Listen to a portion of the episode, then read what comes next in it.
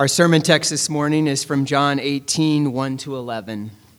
And when Jesus had spoken these words, he went out with his disciples across the brook Kidron, where there was a garden, which he and his disciples entered. Now, Judas, who betrayed him, also knew the place, for Jesus often met there with his disciples. So Judas, having procured a band of soldiers and some officers from the chief priests and the Pharisees, went there with lanterns and torches and weapons. And then Jesus, knowing all that would happen to him, came forward and said to them, Whom do you seek? And they answered him, Jesus of Nazareth. And Jesus said to them, I am he. And Judas, who betrayed him, was standing with them. And when Jesus said to them, I am he, they drew back and fell to the ground. So he asked them again, Whom do you seek? And they said, Jesus of Nazareth. And Jesus answered, I told you that I am he. So if you seek me, let these men go. This was to f- fulfill the word that he had spoken. Of those whom you gave me, I have lost not one. Then Simon Peter, having a sword, drew it and struck the high priest's servant and cut off his right ear. Now the servant's name was Malchus. So Jesus said to Peter, Put your sword into its sheath. Shall I not drink the cup that the Father has given me? This is the word of the Lord. John chapter 18, if you haven't turned there yet, go ahead and turn to John chapter 18.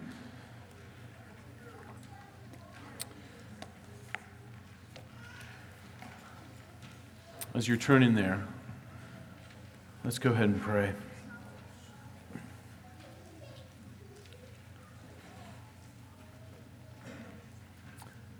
Father, your servant David has written that your law is perfect, restoring of the soul.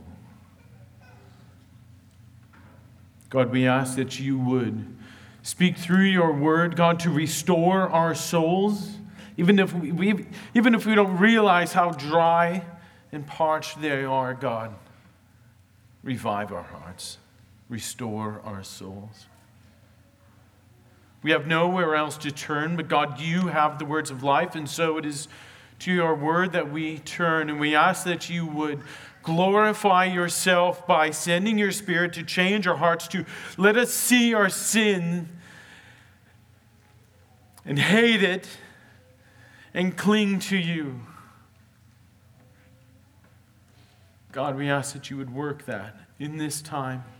Let us delight in the beauty of your Son, who is in charge and rules and reigns over all things. God, we ask that he would rule and reign, especially in our hearts and in our lives. Amen. Amen.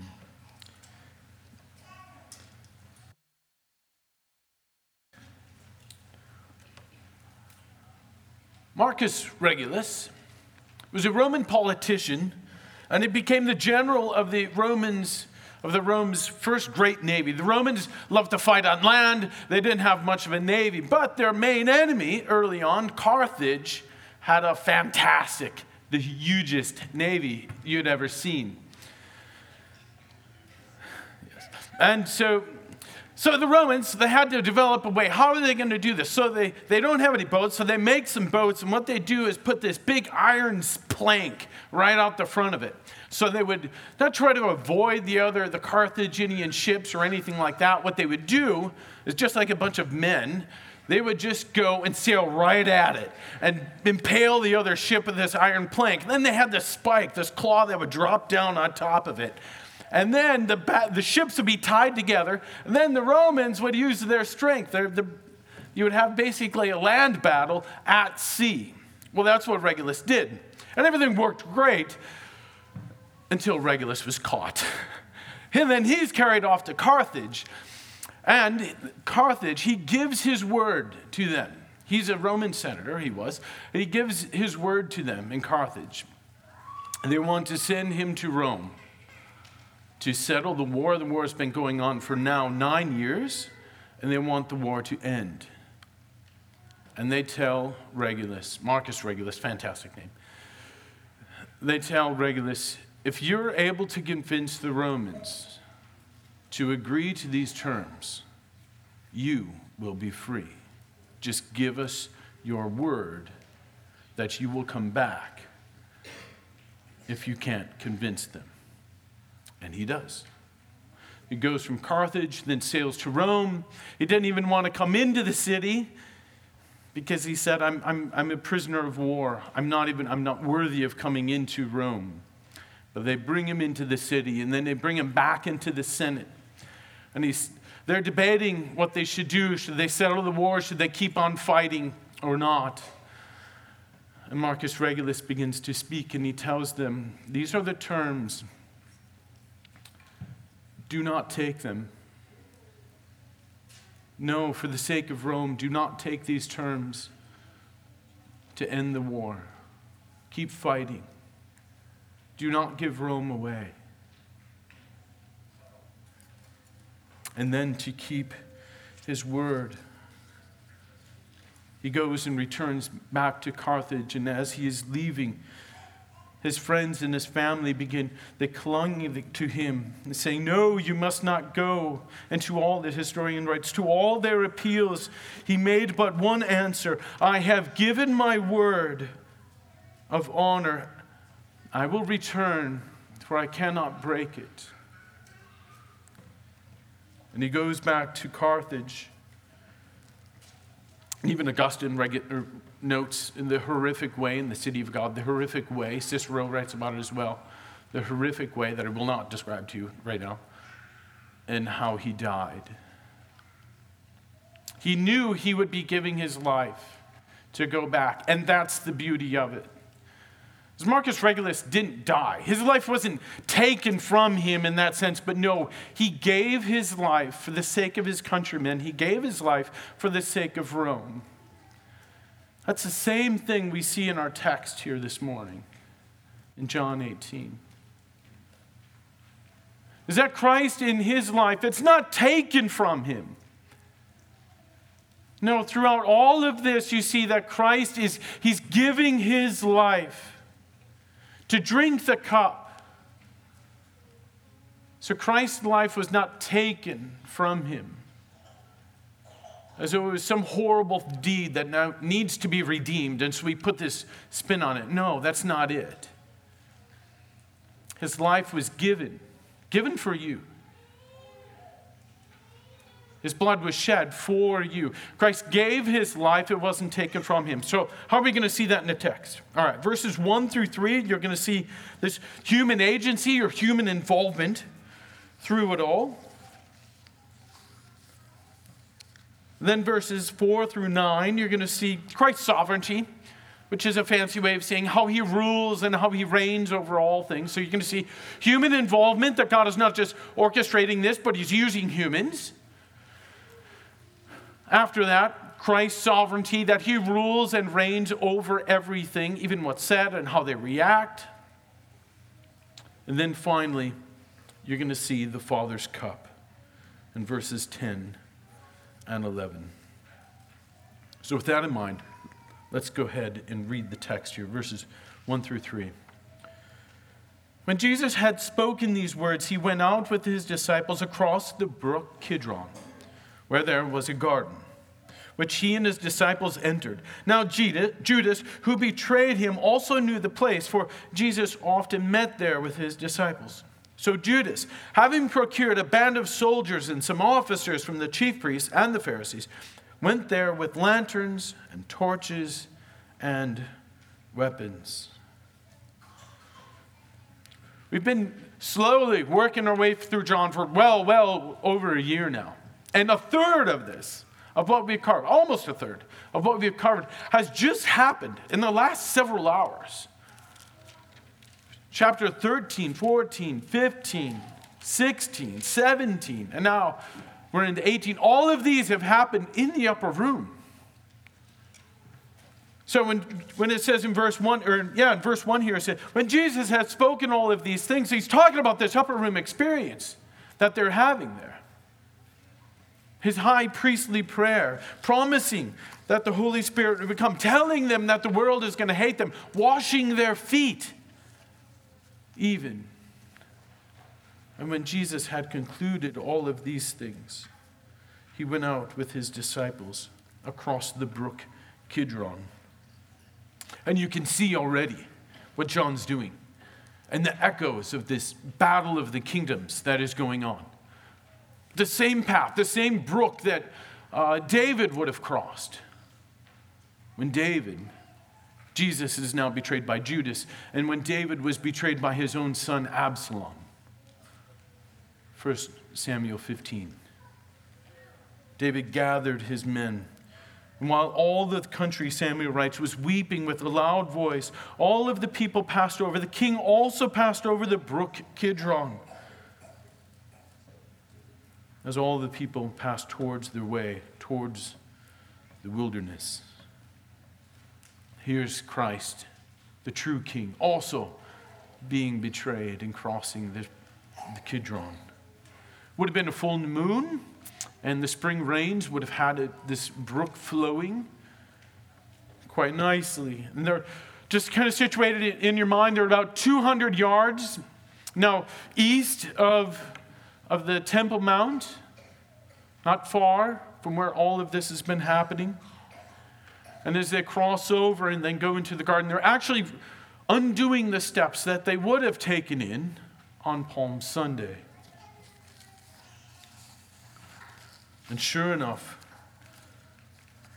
here it is here that they come they come to a garden. Now the gardens in the east there at that time normally enclosed. And just see how John just a reminder when we're reading our Bibles, especially narrative, gospel narrative, every word matters. You have to see what is the author including, what is he not including. So you're going to see that John doesn't include in this Jesus praying for hours, weeping, blood,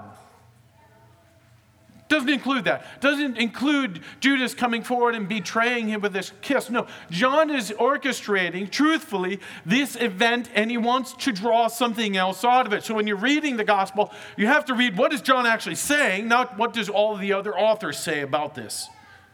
What is John actually showing us? So John's intentionally telling you, ah, we're going back to a garden. Choice implies meaning. Remember how John has begun the gospel mirroring the account in Genesis. Moses, right? In the beginning, God created the heavens and the earth. John picks that up, pulls those words up. In the beginning was the Word, and the Word was with God, and the Word was God. John's mirroring that right in the beginning. He's pulling your mind right back to Genesis 1, Genesis 2, and Genesis 3. And here now, he drops it in we're in the garden. He could have said Gethsemane. He could have said anything else, but no, he wants you to see it as the garden. And so here we are now in the garden.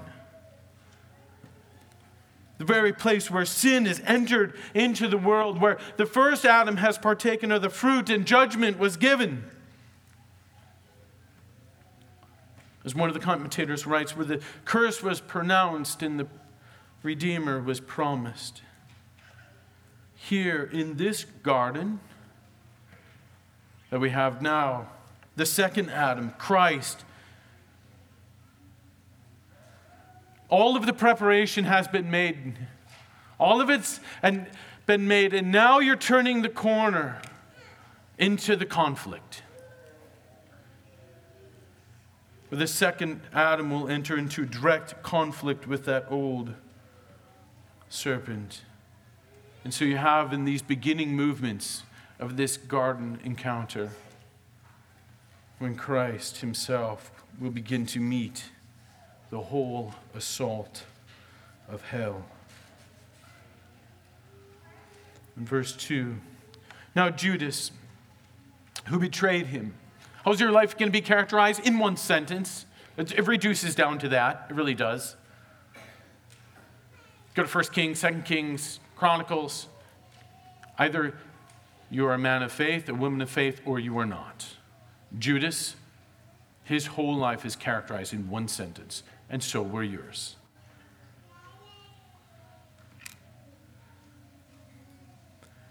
Judas, who betrayed him, also knew the place, for Jesus would often meet there with his disciples. Judas, remember, he's been with Christ for now three years of this ministry. But he's, he's dismissed then. Satan entered into him and he's dismissed while they're in, there in the upper room. And it's likely then he left there, picks up some temple guards, picks up some uh, Roman guards there from Antonia Fortress, just to the northeast of the temple, all right in the same area. And likely, actually, not a lot of troops, as it's the Passover, a, a a religious and a nationalistic festival. So you don't want a bunch of Roman troops marching around in the middle of the night with their torches and lanterns. You just cause a riot needlessly. So probably not a lot of troops, but they're there. Likely go back to the upper room. They're not there, and Judas goes, Ah, I know where. Let's go to that garden. And they go. And here you see the man of prayer, Christ, and the man who's seeking power, Judas. And they comes forth with soldiers and lanterns and torches and weapons. And, and the stage is set for this, for this cosmic battle. Zechariah writes about it. He says, Awake, O sword, against my shepherd God the Father is calling his sword to awake. Awake, O sword, against my shepherd, against the man who stands next to me. The eternal Son declares the Lord of hosts. And it began in the garden, now it's going to continue in the garden. I will put enmity between you and the woman, between your offspring and her offspring. He shall crush your head and you shall bruise his heel.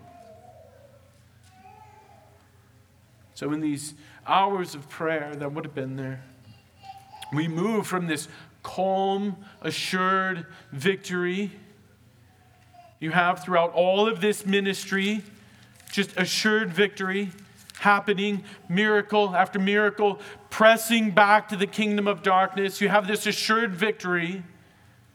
And you leave that calmness, and now you enter into the anguish of the contest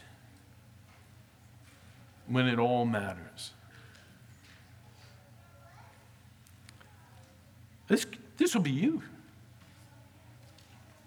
This will be you as well. You have this assured victory, absolutely rightfully so. But you too will be in the throes of death before you know it, for hours, for days. You'll be tempted in ways you can't imagine.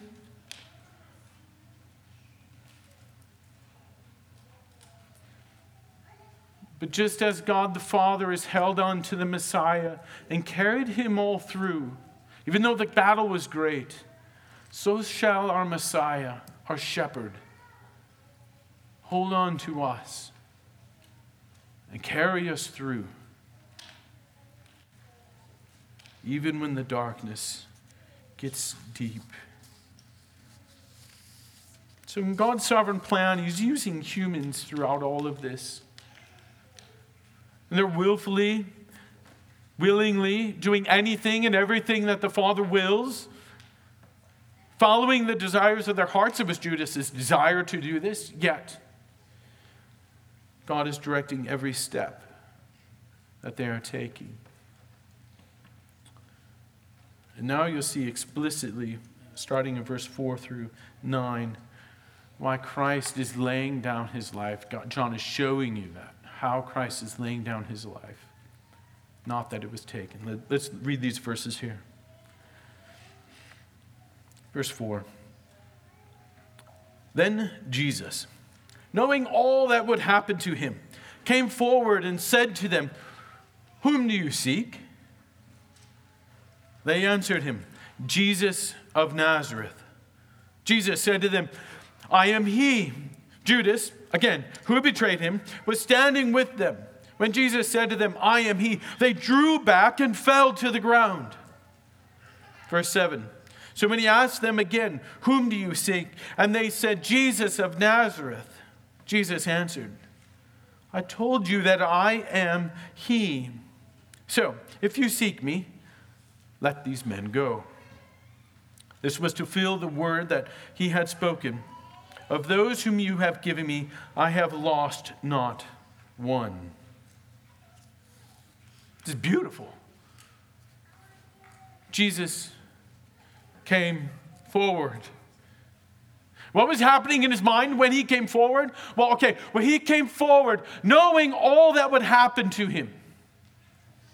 How easy it is for us to, to shrink back. Our children shrink back when they know some consequences are coming. As adults, we shrink back too. The reality of life sets in and we shrink back. We hide drugs, pornography, whatever it is. We shrink back. We blame other people at work. I blame Adam all the time for things that happen here. I'm joking. But Christ, knowing all that would happen to him, knowing of the scourging that would happen, knowing of the crown of thorns that would be placed on his head, knowing them would be mocking him as king, knowing that he would bear the cross, knowing that he would be crucified, flanked on his right and on his left by criminals, by robbers, knowing that he would drink the cup, knowing all of that, he came forward earlier. In John chapter 6, with the feeding of the 5,000, he feeds them and they want to make him king. They want to put a crown on his head, and he pulls back. He doesn't want anything to do with that. But now he has the Father's cup placed right before him, and then he goes forward.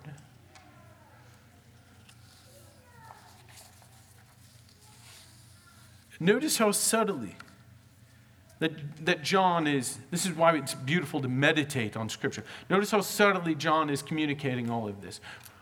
Where did Judas and the soldiers and the temple guard, where did they go? They're depicted as going, they went there. So they just they just go there. They're not going to Christ. They're vaguely they're just going there. But then Jesus is the one who steps forward and talks to them. Jesus is the one who then goes steps forward and initiates all of this. It's not them who speaks, but it's Christ who comes and speaks to them. Sure, they have the, the lanterns and the weapons and everything else, but He has complete control. His life is given, it's not taken. Whom do you seek? They ask. Or he asks them, Whom do you seek? And they say, Jesus of Nazareth. And he answers them, ego eimi. I am. I am he, is the he is added on. Just simply, I, I am. And recall that John, what he's been doing through this whole gospel has been a revelation, a starting from eternity past and slowly opening up the door to who Christ is. that he's eternally existed, that he was with God, and that he is God, John says in chapter 1. He tells them, I am the bread of life in John 6, right after, again, right after feeding of the 5,000. He tells them with this discussion of manna, no, I am. Let the reader understand. I am the bread of life. I am the light of the world. John 9 when Jesus heals a blind man. And he tells him, No, you, you might be able to see, but I am the light of the world. I'm the door to the sheep. How do you come into the fold and be amongst the sheep of God that will be eternally kept? Through Christ. Well, who's the one that shepherds over these sheep then? It's Christ. John 10, I'm the good shepherd. I will lay down my my life. I will lay it down for the sheep and I will hold on to them. And no, no one, not no one, will take them out of my hand. I am the resurrection and the life. You raised up Lazarus from the dead, as Adam was preaching on. You raised up Lazarus from the dead. No, I, I am the resurrection and the life. I am the way, the truth, and the life, he tells him in the upper room. And he tells him that I am the true vine. Apart from me, apart from Christ, you have no life whatsoever. Now that the contest is underway, he removes all of the modifiers, all the specific ways, and he just gives it to them fully, just drinking right from the fire hose. Just gives it to them. I am. Recall, these are the very words when, when Moses is up on Mount Sinai, Mount Horeb, and he says, Whom shall I say sent me? Yahweh, God is telling Moses to go back to free the people. Well, who shall I say sent me? The Lord's response is, I am. You, thus you, you says, thus you shall say to the sons of Israel, I am has sent me to you. So if you've ever doubted the divinity of Christ, Doubt no more. We worship a Messiah who is fully God.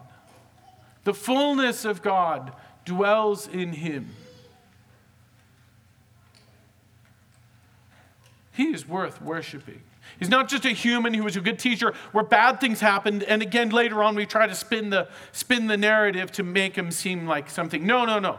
By his own admission, he said, I am fully God. Does Muhammad ever say that? No. Buddha ever say that? No. Nobody's ever claimed that. He claims to be fully God, and he proves it by taking our sin, taking death upon himself and then being raised from the dead. This is the Messiah you want to worship. So, what's their response? Verse 6. When Jesus said to them, I am He, I am, they drew back and fell to the ground. Again, showing that Jesus is, is giving his life, it's not being taken from him he shows that they, they have no power over him, only but what, they, what, what he allows them to have. And their response is the only one that could be given. When God reveals himself again on Mount Sinai in Exodus 3, Moses hides his face because he was, quote, he was afraid to look at God. When Philippians 2, that we preached through for Advent, we know that every knee shall bow in heaven and earth and under the earth, and every tongue confess that Jesus Christ is Lord. Every tongue, every knee will bow. That's what we see here. Completely undone. Or in Revelation 5, says, When he had taken the book, the four living creatures and the 24 elders fell down before him. You pray and you ask for Christ to reveal himself to you. Be prepared.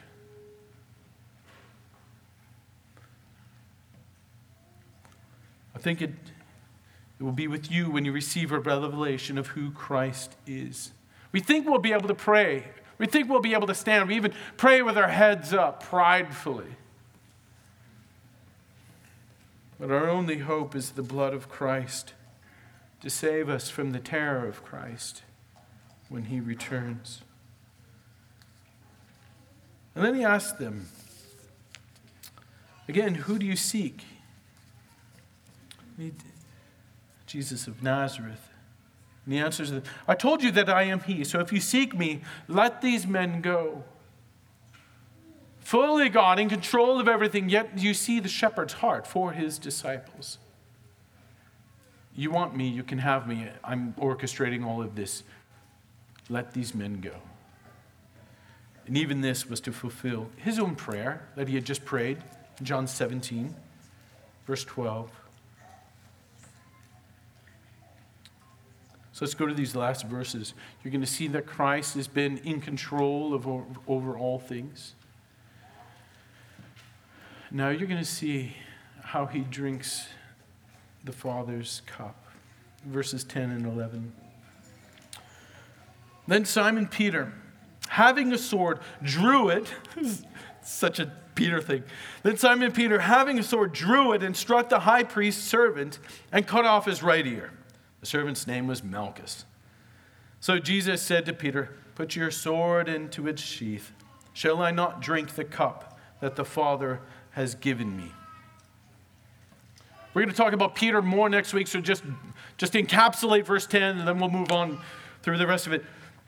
So, Peter, he's. Uh, Josephus, okay, we'll, we'll, mention this. Josephus, book three of the Jewish War, he mentions that Peter, um, he's from Galilee. Josephus mentions that he's been from Galilee. That's kind of the backwoods, you know, the Chatfields of, uh, of the area. And um, I don't know if anyone's here, I'm sorry. sorry. And uh, um, so they would walk around, they would have the, the sword and they'd be armed and they would carry it in their upper garment. So Peter pulls this out, and it's not like this fisherman's hook where he's, you know, a knife where he's just flicking off his. No, Peter's swinging, whoosh, trying to take the dude's head off. He goes like this, cuts his ear off. So that's basically what's happening here in verse 10. We're going to pick up with Peter and his denials next week. Back to Christ, laying down his life. So Jesus said to Peter, Put your sword into its sheath. Shall I not drink the cup that the Father has given me? See Christ's willingness. The Father who gave it the cup, or the Father gave the cup. Christ, shall I not drink it? He's wanting to do it. He's desiring to do it. Nothing's going to get him in his way. Even if you want to fight for me to be free, no, Peter, I don't want to do that. I want to drink this cup of wrath to redeem my people, to taste death, not for himself, but for every one of his sheep, you guys, if you're in Christ. And he didn't sip the cup and put it down, he drank all of it, even to the bitter dregs at the end. And thus he disarms death by bearing its shaft into his own heart. As Isaac Watts beautifully puts it. He quenched the Father's flaming sword with his own vital blood.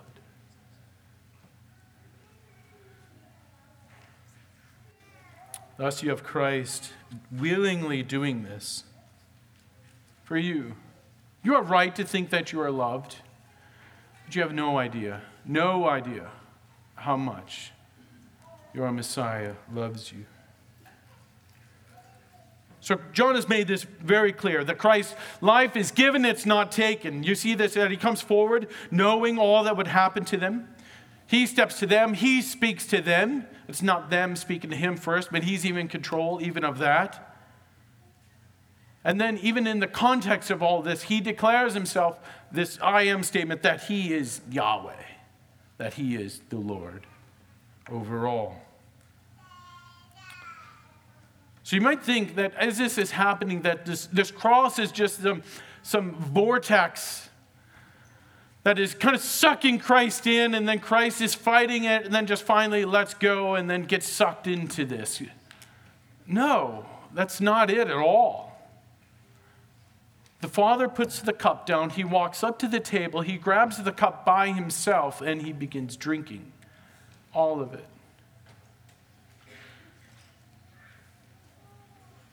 And this isn't new to me, but so in the, the context, they had just finished the Passover meal in which they have four different cups. They have the cup of sanctification, that, that's the first one, the one of deliverance and judgment. Then the, the third one, the third soph, which is a cup of redemption, which is one Lord instituted. Lord's Supper would be doing that one. Then the Hallel cup, in which they sing all these psalms. The cup here, it shows blessing and judgment, wrath and redemption. It shows it all in one. It's all pictured right there in the cup. And Christ is coming and he's drinking this cup of, of judgment so that we can partake in the cup of redemption. As Paul calls it, the cup of blessing that we are now able to partake of. The cup of redemption that could be poured out for salvation over all people. This is what Christ has done for you by coming forward. And this is your Messiah that we worship, who has given his life for you. So, what do we do? Number one, delight in the deity of Christ. Delight in the deity of Christ. We always ask, What should I do? What should I do? Okay, if this is true, what should I do? Well, sometimes the proper response is simply to be in awe of who Christ is. That's more than enough.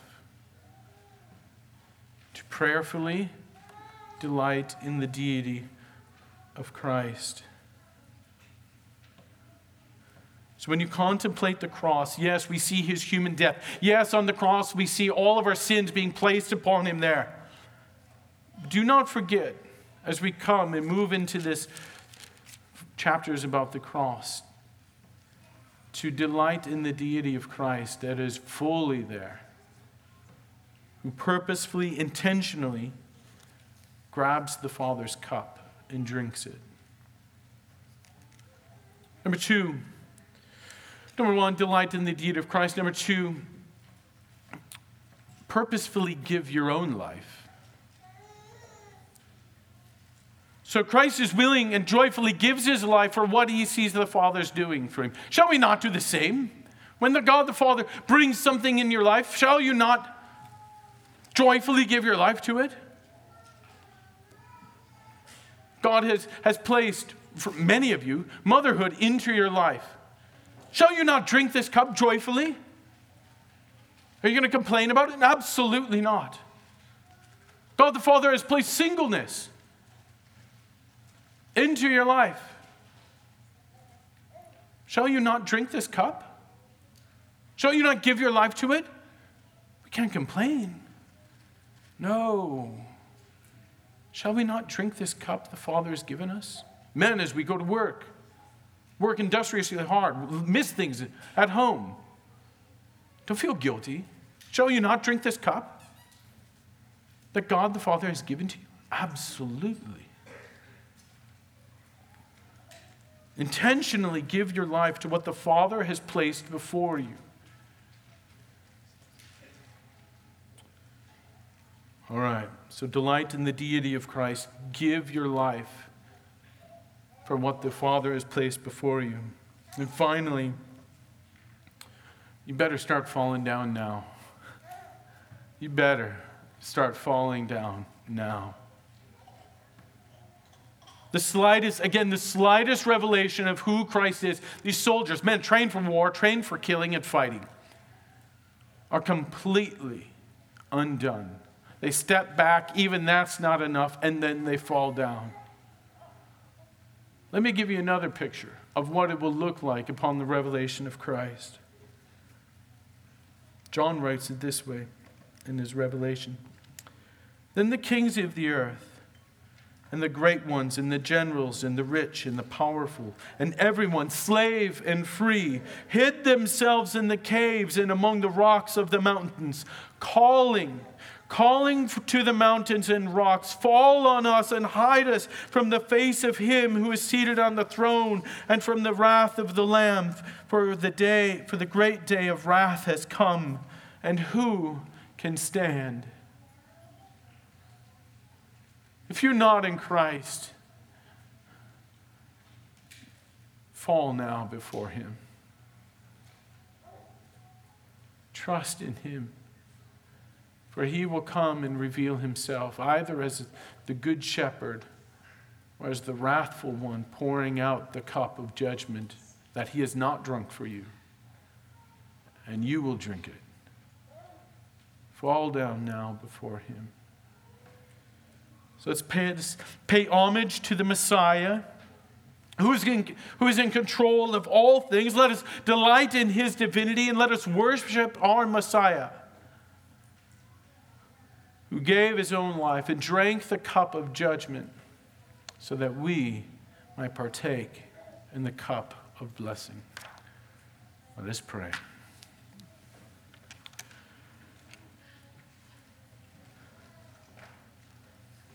Our Heavenly Father, we you have hearts that are still walking in rebellion against you, but God, we know that your Son has come and given his life for us. Let us delight in that, God. If we feel distant from you, if we know that we are walking in rebellion against you, God, let us let us come undone now. Work in our hearts, God. The sin that we so carefully hide from other people. Convict us of that, God, and let us delight as we come forward to partake in this cup of blessing through communion. God, let us delight in all that your Son is, in all that he has done for us, that he has drank from the cup of judgment so that we might delight in the cup of blessing. And all God's people said, Amen.